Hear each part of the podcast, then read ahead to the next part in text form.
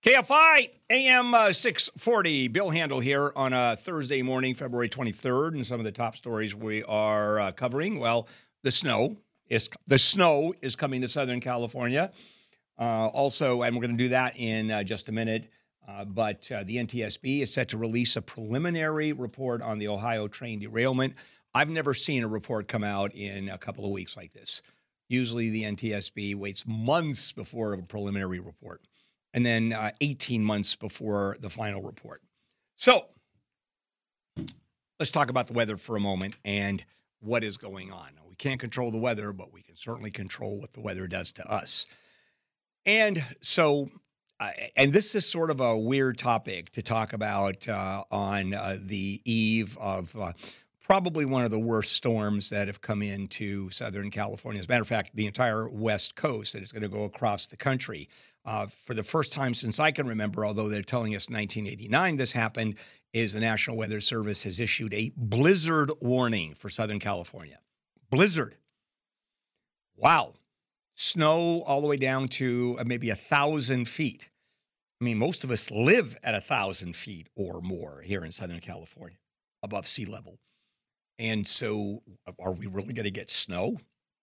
Yeah, it looks that way. And more importantly, a lot of rain, a lot of rain and wind. I mean, it's going to be brutal. But with all this water that's coming in, and we've had a very wet winter so far, does that mean uh, the drought is over? Not even close. I know it is uh, kind of bizarre to talk about the drought when all of this uh, weather is uh, coming down in uh, such uh, with such magnitude, but no, we we literally have to do to, to deal with it because I, I and actually here's why, and we have to talk about this and think about it, because when it comes to drought, we don't care. Uh, when it comes to uh, you know uh, uh, amelioration, when it comes to mitigation, when it comes to lowering our use of water, you know, during this, I mean, you, are you really going to not pay attention to taking short showers when you're looking outside and the rain's coming down uh, in torrents like you've never seen? And not just Torrance, all the cities around Torrance, too. Huh? Did that work? Yes. So we are still, even with this, in the middle of this huge, massive drought. And the problem is that, as I've been speaking or talking to you, I think a couple of days ago I did a story, is that we here in Southern California have to make such massive changes because we're still in the worst drought period. I mean, this is what climate change is about. The drought keeps on going. Uh, rains will come, but see, the rains dissipate because one of our problems is we don't retain to we we don't retain the uh, water, and so we don't have a good system of keeping that water. So that's our bad. By the way, there's not a whole lot we can do about the sun. Uh, I mean, the sun's out there, and it's hard to mitigate against the sun. I mean, you can uh, you can make more green areas, can take away the asphalt. So why is it now? Why is it so crazy now? And why haven't we done anything? Because we didn't have to. We didn't have to. I mean, I came to the United States in the fifties. Nobody cared. There was plenty of water. I mean, there were plenty of lawns. Uh, there were a fewer number of people, of course, by a long shot. And it wasn't a big deal. So we developed a system that didn't pay attention to it. Our drainage system, drainage, goes right out to the ocean. You know, when uh, it's a heavy rain, you look at the Los Angeles River and you look at uh, how quickly the water is rushing down to the ocean. And then you see all those rescues uh, over the bridges because the water is moving at forty-five, fifty, sixty miles an hour. That all goes to hell in a handbasket. We didn't need to deal with it. And by the way, prior to, I think, World War Two, basically nobody lived here. And you know what you did for a front yard? It was dirt. That's what it was. It was just a bunch of dirt. And so we're caught in the middle of it. We cannot think that this uh, that this is over. The worst drought in twelve hundred years, interspersed with heat spells going longer, interspersed with rains, and interspersed with inclement weather like we're having. And I think what we have to remember, and I, and I have to make this uh, also I have to remember because I'm going to be looking at the water coming down. that this is just another indication that when it gets hot, it's going to get hotter. And when it gets hot, it's going to get hotter for a longer period of time. Welcome to Southern California. Chris Little, our news director, just drove in from Rancho Cucamonga, and he said it was snowing. Not not snow sticking, but yeah, just, snow on the windshield. Just dusting. I love it. A light it. dust of snow. Yeah, that's so special. I'm calling in snow tomorrow. Oh, yeah. I Can't just... come in. It's snowing. Me One too. More. Oh, you too, Tyler? Yep. Handel? Uh, yeah, I don't know. Yeah, maybe. Three Musketeers yeah, it with yeah, us. Yeah, maybe, you know, I, I'll tell you what. Let's uh, talk to Robin. This is a good time for Mo to pitch his show, uh, his Bill, new I will, show. I Have him come that, in tomorrow uh, and do the show. I will say that Teslas, from what I've heard, Teslas do not do well in the snow. So oh. We'll, we'll genuinely be careful. Uh, we'll find out. Ooh. Okay, guys. Now, uh, I want to do a story about the midlife, uh, midlife crisis. It came out of Bloomberg, and I looked at this and I went, wow. I mean, this is to just terrific. First of all, uh, midlife crises are done differently amongst different generations. For example, Jennifer, who just went through a midlife crisis, Jennifer, who is no longer with her husband, Jennifer, who bought a sports car, Jennifer, who uh, bought another house, Jennifer, who is now dating and having a wild time with Pedro, the eighteen-year-old pool wow, boy. Wow. And, and, and she has no pool, and she has a pool boy. It was going so well until Pedro. Thanks, Handel. That's quite all right. And then uh, people of my generation, and I've never had a midlife crisis. I don't know why, but, uh, you know, what do you do when you hit your forties, fifties, and you're a professional, lawyer, doctor, whatever? You dump the wife. You end up with the, the girlfriend. If you're Jewish, you have the shiksa, goddess of love, uh, blonde hair, you know, legs up to the armpits, uh, and you buy a sports car, right? And you have to really glue that toupee on because you're driving on the freeway at seventy miles an hour in your convertible. I mean, it's just done differently. And uh, now, twenty twenty-three, three point six million Americans are turning forty. And I'll tell you what they're going to do. They're going to freak out.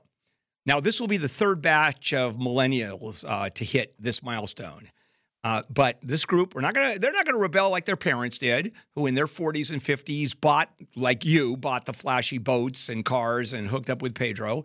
Uh, they aren't divorcing their spouse, this one. You know why? These millennials don't? Because they don't have a spouse. So there's no one to divorce. They're not going to get a tattoo. And you know why? They already have tattoos. They're tatted up, up and down their arms and legs. So it's going to do, it's going to be a different midlife crisis. And you know why? Because they can't afford to have your normal, wonderful midlife crisis like you do, Jen. And so there's a report came out in twenty nineteen uh, that people born from nineteen eighty-one to nineteen ninety-six earned twenty percent less than baby boomers did at their peak. I'm a boomer. And certainly... Uh, I have more money than my daughters will ever have. And why is that? Uh, because I've worked since I've been thirteen years old. And uh, my daughters, uh, the only thing they really do is reach for my credit card and go, Dad, uh, do you mind? I'm going shopping. Thank you very much. Uh, data from uh, the Federal Reserve say that the, the assets of this new millennial group, one hundred sixty-two thousand dollars. Gen Xers, one hundred ninety-eight thousand. It's going south. How come? Well, the big deal was the dot-com bust in two, and the two thousand eight financial crisis. That shaped early working years. And I, how many times have we talked about those people who are behind, and uh, particularly during the pandemic, kids going to school, for example, and losing a full year. It's not they've just lost a full year. They've lost a full year for the rest of their lives.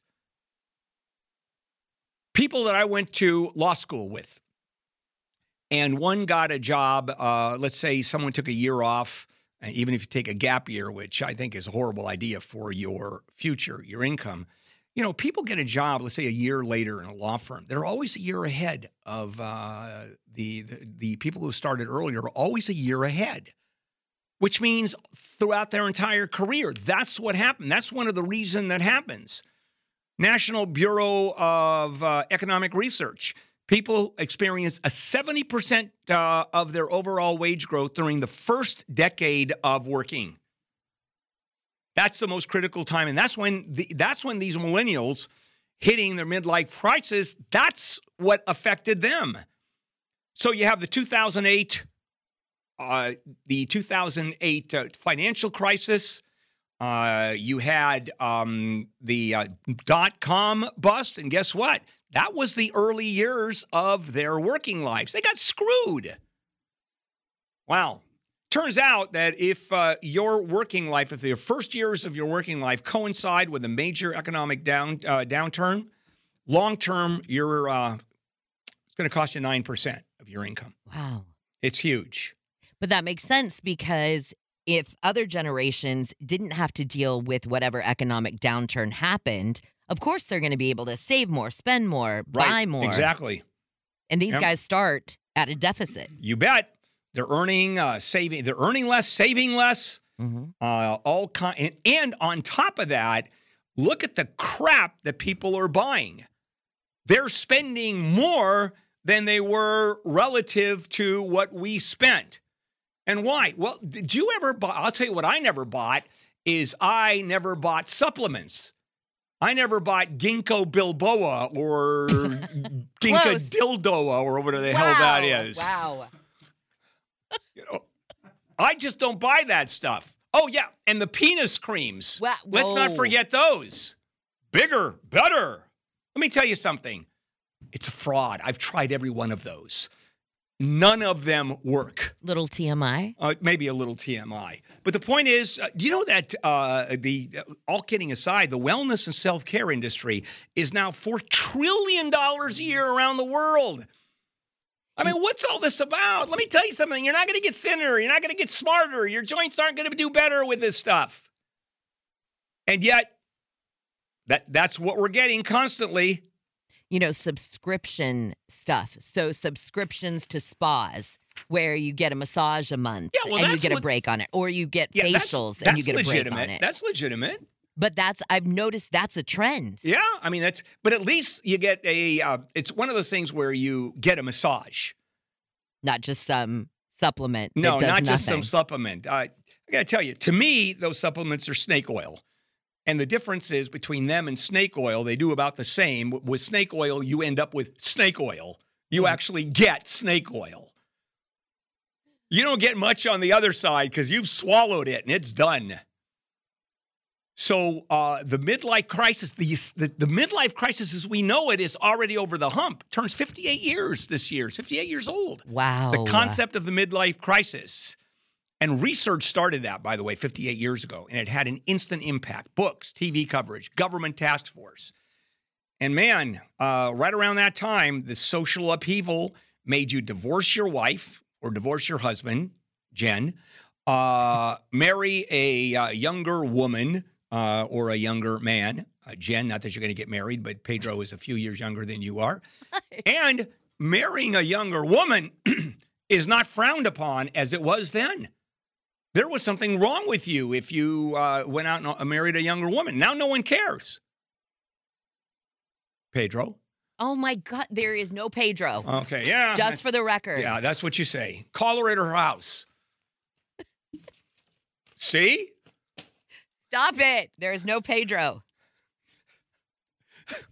You want to talk to Miss Mar- uh, Miss Jennifer? Okay, we're done. Shush. All right, we're done. Now enough, I'm enough, enough making fun of you. Oh, my God. Okay, that's enough. Well, uh, you know what? Let me go on and talk about a uh, really, well, I guess a fun segment, if you can talk about overturning Roe v. Wade being fun. So uh, you have the Dodd decision, which overturns Roe v. Wade, right? We all know what happened. And uh, all of a sudden, it's wide open uh, because fetuses or fetusi or fetusenas uh, under the law were basically not people. Certainly in the first trimester, they really weren't people. And then you go to second, third trimester. It depends. The state interest in not performing an abortion. But there was no issue. That was not a child. Well, that concept is done. Now, under state law, the state can say it is a child. Out of that comes a lawsuit in Florida. And there's this woman, Nat- Natalia Harrell, who uh, was arrested in July, uh, accused of fatally shooting another woman, and she's sitting there charged with second-degree murder, no bond, and she is pregnant, was pregnant. Uh, this now she is seriously pregnant, I think seven, eight months into her pregnancy. And she was put in a van to be transferred to another facility, one hundred degrees inside the van. Uh, county a jail employee only opened the door after hearing her bang against the wall. She's been there without bond since July. She was six weeks pregnant at that time. Now, obviously, she's a lot more. So what does her attorney do? Her attorney uh, writes a petition for a writ of habeas corpus. Habeas corpus is uh, technically bringing the body to court. In other words, you're holding someone illegally. And now you're in front of the court and arguing whether someone should be held illegally. So the attorney is not arguing that she is being held illegally because it's legitimate. She was arrested. She was arrested for second-degree murder. She's in jail without bond. You can't attack that. However, you can argue that that unborn child is being held illegally, incarcerated. And therefore, she should be released because if the child cannot be held, it's kind of hard to take a child who is in utero, in the womb, out of the womb. So guess who gets to go along? Mom. Now, that is kind of an interesting argument, isn't it? Where uh, the uh, attorney is saying the unborn child is innocent and should be discharged from jail and to receive proper care, because the argument is she's getting no care in prison at all. And that's an argument that happens a lot. And there's a whole constitutional issue there where judges over and over and over again say prisoners have to be treated well, and which they're not. So that part is legitimate. I think the argument would be that my client is not being treated well. She's pregnant, and therefore, under the law, you have to treat her well. No, no. The whole issue is that unborn child is being held illegally. And guess what? Uh, you now have uh, this unborn child is a person under Florida law. Oh, that's interesting. Uh, now, uh, the motion uh, to dismiss his petition uh, was, in fact, uh, argued, and the, the court did bounce it, but for technical reasons, not the underlying real reason. Does, number one, is this a child under Florida law? Yes. And Roe v. Wade is gone. And number two, is the child being incar- incarcerated? Who the hell knows? And should the child, uh, the fetus or the baby be removed, uh, be uh, let out, and therefore you have to let Norris out? Who the hell knows?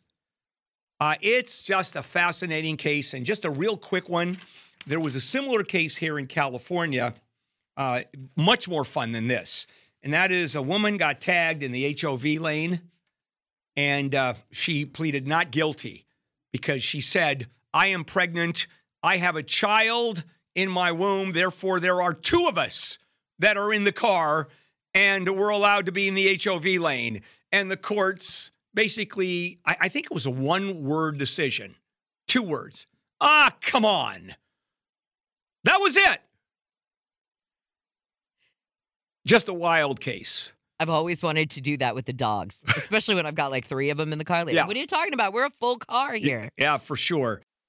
Now, uh, Steve Gregory uh, does a weekly report with us, and a lot of his crime solving, and when he does uh, Unsolved, for example, a lot of the solving is done with um, uh, uh, familial D N A. Uh, because of Ancestry dot me or twenty-three and me and Ancestry dot com that people go to, the authorities have been able to tag uh, semen or blood or sweat uh, on clothing from cases thirty years ago that they couldn't do anything with. And unless someone's in the database, even with D N A that came out, unless you have a match, doesn't doesn't happen. Well, using uh, familial D N A, this is, I mean, the science is just terrific. What they do is not match to the suspect himself or her spe- herself, what they do is they match to a family member. Chances are some family member has gone on to one of these databases. Ancestry and me. Um, uh, what's the other one I just said? Uh, oh, my mind just went. But anyway, there's there's several of them out there. And they're available, especially to the police, even if there happens to be a, a warrant out there. And some some are more difficult to get into than others. But the point is, here's what happens. So the actual suspect, of course, uh, there, there's no match. We know that. But let's say there's a cousin who's a match. So they contact the cousin. And then they start investigating backwards. Who do you have out there? Do you have anybody who is of this age? Do you have anybody who lived in this area? Uh, is there anybody who was squirrely? Is there anybody that has in your family that has a conviction? Uh, and then they just winnow it down and they get hold of their suspect. And some big surprises. And here's one that sort of took everybody for a loop. There is a French horn player, or there was. His name, Elliott Higgins. Uh, in the nineteen seventies, he launched the first French horn solo competition in America. There wasn't one before that. He conducted the Albuquerque Philharmonic, started an annual French horn workshop. During the summers, he was teaching uh, aspiring players at his family's music camp. And I mean, this guy was a world-renowned French horn player. And he died in twenty fourteen. He was uh, seventy-three years old, and the obituaries uh, came in like crazy. He was revered. Not so much anymore, but he was revered. So the police in Alabama, specifically in Tuscaloosa, Alabama, were looking for, uh, it was a cold case. And all of a sudden, uh, D N A evidence comes up showing through the investigation, having a family member who went onto one of these genealogical websites, and they were able to do the reverse investigation. And all of a sudden, it turns out that Mister Higgins uh, was a serial rapist with a trail of crimes across the country. And according to the police, they said uh, this evidence, this D N A evidence, linked him to at least three unsolved violent sexual counts of, of women, cri- assaults of women, uh, crimes that investigators in Alabama and Colorado have been stringing out for decades. Became a cold case, of course, but now they're going back to the cold cases. Steve talks about that all the time. There is now a division within the sheriff's department. That's the one he's closest to, L A County Sheriff's. But uh, it's the Santa Ana Police. Uh, it's Orange County Sheriff. I mean, everybody has one of these if uh, you have a uh, police force of reasonable size. And also uh, what uh, is going on is you have a lot of retired detectives who worked on some of these cases that were unsolved are coming back and are either being paid part-time or doing it as volunteers to try to figure out who these guys, usually guys, are who've committed these horrific crimes. Now, uh, Higgins' daughter, Amber, said she was in total disbelief when the investigator said, we got him. Here's our evidence. Now, obviously, since he died uh, years ago, I mean, they're not going to do anything about it other than the case becomes closed. And Amber Higgins, the daughter, said she was filled with rage and sadness and humiliation, and actually wanted to help law enforcement uh, to make sure the victims might have some closure. No one in his world is defending this. Oh, it couldn't have been him. Oh, no, he was a wonderful human being. Oh, the evidence is not true. Oh, no, they got him. I mean, his world knows they have not only the family, but the entire French horn world. Now, I've got to be honest with you. I've never been in or around the French horn world. It's just that simple. I don't have a French horn. I've never had a French horn. Oh, I'm looking at a picture of him. Very smiling guy with, strangely enough, a French horn in his lap. Just an aside, having been in marching band, uh, and, and I played the trumpet. I, it was horrible, by the way. I was so god-awful. Uh, they wouldn't let me play. I'm not kidding you either. I was in the Birmingham High School marching band, and I was one of about four players, five players who were so bad, the band director said, don't play, just march around because we want to fill you, uh, we want to make the band look bigger. That is not an exaggeration. So anyway, Uh, the French horn happens to be probably the most difficult horn instrument to play. It is damn hard to play it.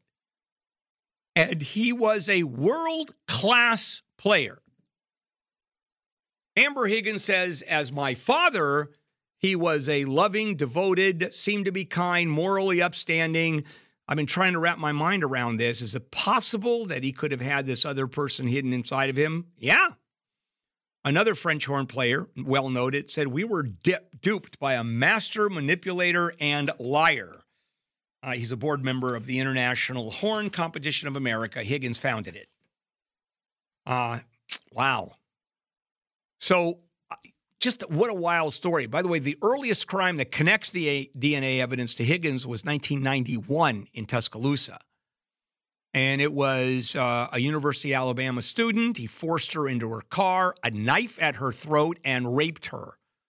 And that seemed to be his M O. A decade later, same thing. Tuscaloosa real estate agent uh, gets a call to show a house. He takes out a knife and rapes her. And in every case, even though they couldn't tag exactly who it was, the picture was the same. And uh, just, uh, you know what? We ought to actually put that up. Uh, we'll put that up on the website. And what you'll see is this cherubic, bald, slightly overweight, benign-looking guy. I mean, very avuncular. Uh, meaning uh, very uncle-like. It's like your favorite uncle, and he turns out to be this god-awful serial rapist. Wow. By the way, the uh, technology that allowed D N A to be matched when they started doing familial D N A was two thousand four. Okay. Uh, so we're going to see a lot more of these cases, these cold cases. And the what makes them so interesting is they are so outlier cases that no one even thinks this could happen, like Higgins, Mister Frenchhorn. Now, uh, it's time for Jason Middleton uh, with our financial segment. And we do this, um, I guess, do we do this every? Uh, yes, we do. We do this every Thursday now. Yeah, that's our regular. And Jason is heard Sundays, two to three p.m., and he's also an anchor here. Good morning, Jason. Good morning, Bill. And also we have to take a picture of uh, Jason because Jason looks like a Santa's elf. Oh, come on. And it's Christmas time. Oh, Jennifer's coming in, and uh, you'll see a uh, uh, so not a green Santa's elf. No, it, no. It's more uh, it's gold. I, yeah, it's a gold Santa's elf. Gold, goldish. Yeah. Anyway, so very pricey. Uh, Jennifer, tell me, he doesn't look like an elf. Does. Kind of does. Okay. Do elves wear Givenchy? Uh, it's a I Givenchy so. elf hat. All right. Let's go forward. One of the things we talk about, and I'm, I'm doing spots for a couple of uh, advertisers. When we talk about the value of homes mm-hmm. uh, have decreased. Either they're flat or they're going down, and they're going down. Yeah. So let's talk about uh, the value of, of, of, of what's going on across the country and here in California. Put our housing market together across the country, forty-seven point seven trillion dollars of value just six months ago. And now we've lost two point three trillion dollars. It's down five percent. Now, I heard earlier in your show, you mentioned the two thousand eight financial crisis as kind of an economic benchmark, especially mm-hmm. when you're saving and, and building your uh, your early uh, salaries. Um, that housing, the housing market right now is lower than that. So the good news is, as far as like it's sinking, looks like we're at the bottom. Uh, we might be in a bit of a, of a trough, as they say. Of course, this is this time of year when houses don't sell so much. But wait, wait, wait. The, we're in some trough, and it looks like is, well, we is think, this the low point? It's not going to well, drop anymore? I, I called a buddy at Compass. Um, he's an analyst there, and he seems to think he, I think that Compass is going to take. They're a, a, a multi-state um, conglomeration of real estate, commercial and residential, and they seem to think that we are kind of bottoming out right now. Eyes are on the Fed when it comes to interest rates. That's going to tamp demand, of course. So we'll see how that goes. But w- with their next rate hike next month, which I'm sure we're going to talk about. But the housing market right now, uh, it's still it still it looks rough. I looked at Fannie Mae this morning to think about what they what they saw too. They expect it's only a matter of time. This is a quote: "Only a matter of time until the economy enters a recession," and they see a soft landing as uh, unlikely.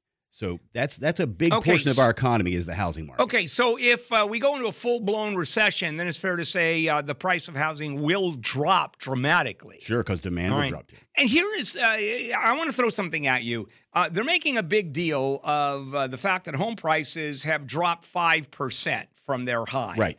They were increasing by twenty percent a year mm-hmm. during the heyday. And so...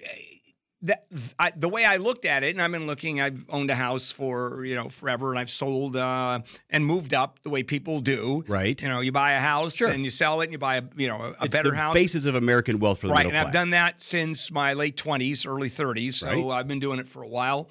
And it's, uh, it, where am I going with this? Uh, yeah, the the rise in the value of the house over the last few years and housing has to be so aberrational, such an outlier that we're never going to see that again. And the other side of it, we'll never see a drop uh, in those numbers again. Yeah. It do, isn't it funny how inflation always seems to go up really quick and then comes down really slow? And some of that is just uh, somebody taking something out of the middle, but this is not that case. And I think that you're right. David Foster Wallace tells this great joke. Uh, two old, two young fish roll up on an old fish. And the old fish says, "Hey, how's the water?" And the two fish go, eh, you know, whatever, and they fish, they swim on. One of the younger fishes looks at the other fish and says, "What the hell is water?" So we were so used to having twenty percent accruals and appreciations on our homes. This is the probably the new normal. We're getting new normalized. These interest rates that we have right now, and I seem to think that the, the ceiling for the Fed is going to be closer to six percent as a base rate. Uh, I think that that's going to be in effect. It might come back down maybe next year to about four, four and a half percent. But I do think the new normal is what kind of what we're looking at now. This is the tip of the spear. This is the disruption that comes with renormalizing, right? And once we get everything balanced out, I I think that those heydays, as you like to say, are are are definitely in the past. But they're not over necessarily because the suburbs are still doing better than cities. And some of this has to do with remote work, too. People are staying in right. their houses longer because uh, remote work is being okayed by a lot of employers. All right. So, uh, well, we'll talk about the Feds in just a moment. But okay. really quickly, uh, uh, interest rates right now for a mortgage, thirty years fixed. And what's going to happen six months from now? It's about six point three percent on average right now. Of course, there is a There are a panoply of options when it comes to mortgages, but just as a ballpark, six point three percent. Uh, that's going to have to go up a little bit as the Fed raises its base rate. So the question is, is it going to go at zero point two five percent next month or zero point five percent All right. next month? And people uh, are are stunned. I mean, paying six percent uh, interest. That is a normal interest rate yeah. for housing. That yeah. is traditionally what people pay. Right. Well, we were crawling out of things. Uh, after the two thousand eight, uh, we started crawling out, and then COVID happened. And then so we had a lot right. of disruptions, a lot of black swans. Yeah, and we're twenty years and twenty years of three percent money, uh, which is, you're right, we just get so used to it, we think that's the norm. It's like my grandmother says, it was good while it lasted. Yeah. And it was good while it lasted. It's a new normal. So... Uh, let's talk about California. And California, in terms of the amount of money that it owes or surplus or deficits, and keeping in mind that California is the fifth largest economy on the planet. Mm-hmm. It is uh, among, uh, well, you put them in, yeah, the top five economies yeah. and countries it in the world. It changes places with Brazil every once in a while. Yeah, I mean, it's just completely crazy. So uh, California now, uh, let's talk about the unpaid, the paid bills. I know a couple of years ago we were in a surplus of twenty-five or thirty billion dollars. Now mm-hmm. we're going to be in a deficit. Yeah, but uh, not too bad. Okay, so let, let's talk about that and what's going on with our bills. Well, okay, let's let's let's once again, California is number one. We are number one in household debt for the ten biggest states in the country, but we're also the best at paying them off. So we have the fewest delinquent debts, at least. Uh, that's going on right now. So the, our unpaid bills are pretty much really low. We're paying our bills here in California. Uh, some of that, I mean, it's it's hard to say uh, why at all. It's nescient uh, as it goes through. But at the same time, we're thinking about we have a retail economy that's very strong. We have certain industries that are basically moats around our economy, including entertainment, which is a big industry. And that's that's a moat because that's worldwide. And so that kind of helps things keep even. And so people are getting paid. People have their incomes. I do think that the mixed work, uh, working from home kind of situation has helped a little bit too. Uh, we're lowering some of our transportation costs and some of our daily cost of living, and that goes back to our bills every month. It's overall, it's not it's not too bad. Now, the slowdown, of course, is hitting everybody in some way or another. It's not a full-blown recession yet, so people are still consuming. You saw that in the retail numbers this week. I think that we are insulated to an extent. Once it hits us, though, it's hit everybody already. It, uh, you, uh, the question about California and uh, the deficit up and down and the amount of borrowing that we do on bonds. For example, you always buy governmental bonds, uh, both uh, county bonds and city bonds mm-hmm. and utility bonds and state bonds. Uh, relative to other states, how are we in terms of how much we owe our debt, California debt, not deficit? Uh, and if you don't know, that's that's fine. I'm throwing I don't have this that at you. I, yeah, I don't have that one in front of me. Uh, I, just anecdotally speaking from the last thing I remember reading, which was probably December, uh, we are in the top ten percent of – well, we're in the top five states when it comes to outstanding debt because we grow. You, it's, it's a risk-reward situation. What's the R O I on rolling out those bonds? Infrastructure. It's keeping everything All moving right. on time. And so that's, that seems to me that, – that shows a sign of growth. That's not, that's not a risky bet, obviously. I mean, it's a bond. Right, so we're not exactly risk on. Well, you're borrowing. I mean, we're borrowing the money. Yeah, but we, we, yeah, but, but with with a with a proven management plan to spend it. Now, there are some things on the ancillaries that we can get into. That's a political thing, right? But, but the policy in California has shown that borrowing at the present rate that we have been for the last ten years is sustainable and leads to growth. Okay, where you have the federal government, of course, that is, I mean. They can borrow and Look, they can spend, and we are now at a thirty-one or thirty-two trillion dollars national debt. And I remember when it hit twenty billion dollars when uh, I think it was the the last year of uh, the Obama administration, and it was beyond comprehension how we could hit a twenty billion dollars, a trillion dollar debt. That's impossible. It's now a thirty-two. Right. Now, the Fed numbers I can talk about because I'm prepping for my show this weekend. We have a two point three trillion dollars deficit this year. Our overall deficit, to your point, is one hundred percent of G D P. That math doesn't work. Talk about not it's un- sustainable. It's unsustainable. It's not sustainable whatsoever. two point three trillion dollars deficit going into this year. And just this morning, we heard that if we default on our debt, everything we borrow is going to get more expensive because our credit rating is going to go down. Yeah, I mean, are we ever going to be Argentina that effectively goes bankrupt and simply defaults and says, too bad, and it takes ten years for anybody to loan Argentina money again? No, no, no, because we're the world's base currency. And as long as we keep that tab, that's our that's our break glass thing, right? So if we ever lose being the, the baseline, let's say the, the euro takes over the dollar as far as the basis for world economy, then we might have to face some different consequences. Right now, no. Now, granted, that's that's way down the line. We just have to keep things moving so we keep our A A rating when it comes to credit so we can borrow money at the lowest possible level. And uh, it's what's a lot of people don't know, and I always found fascinating. For example, Moody's comes out, one of the rating uh, organizations, and they'll rate your business, for example. Uh, they rate governments. Yeah. I mean, nations. They'll they'll rate the United States of America as to the quality of its borrowing, the the, the bonds. You have a triple A, triple A plus rating, right, right. Uh, junk rating, which, or they'll give you, a, a, a, what is the lowest rating? Junk rating? It's a junk, yeah. And then there's a whole market of cesspool that happens around that. But during the Obama years, we did lose our plus rating, remember, because of the uh, the annual deficit thing that we're going through right now as far as the spending and the borrowing goes. That is going to, according to Janet Yellen this morning, is going to last us through July. So we got to fix that. If we don't, we lose that plus rating and maybe more. And then our cost of lending goes up, which just adds to the deficit. And we're back into this self-fulfilling prophecy. Crazy. All right. Uh, one quick one. Target. Uh, investing one hundred million dollars in uh, speed up uh, to speed up delivery. And what what is that story? Uh, I don't know. They just noticed that Amazon does okay for business. I mean, they need the physical facilities to be able to deliver stuff. It's very eighties thinking in a way that, like, the J- Japanese were the uh, if you don't buy it until you need it, you don't warehouse until you, it's it's it's quick delivery kind of system. It's going to that. It's to respond to Amazon's contracting that they have with everybody to help them compete with getting it to your doorstep. That's basically it. It's long overdue. They have the money on the bottom line right now to do this investment. The R O I on that's fine. You won't see any shake on their share, share price, I don't think, because investors see it as a strong investment. Now, so are people going to be able, is this going to, well, let me put it this way. Is this going to be a uh, really a hit on Amazon? I mean, we're going to see some competition here. No, I don't think so. This is, this is a, this is a hurry up and catch uh, kind of situation with Amazon. when it comes to the warehousing, when it comes to deliveries. Now, if they do something innovative when it comes to like uh, automated or robotic deliveries kind of thing, maybe, maybe drone deliveries, maybe they can jump ahead like that, kind of like Bing is doing in a different way with Google and the A I search. Like some can, something innovative can help them leapfrog if Target can come up with that, but I've not seen any reporting on that yet. All right.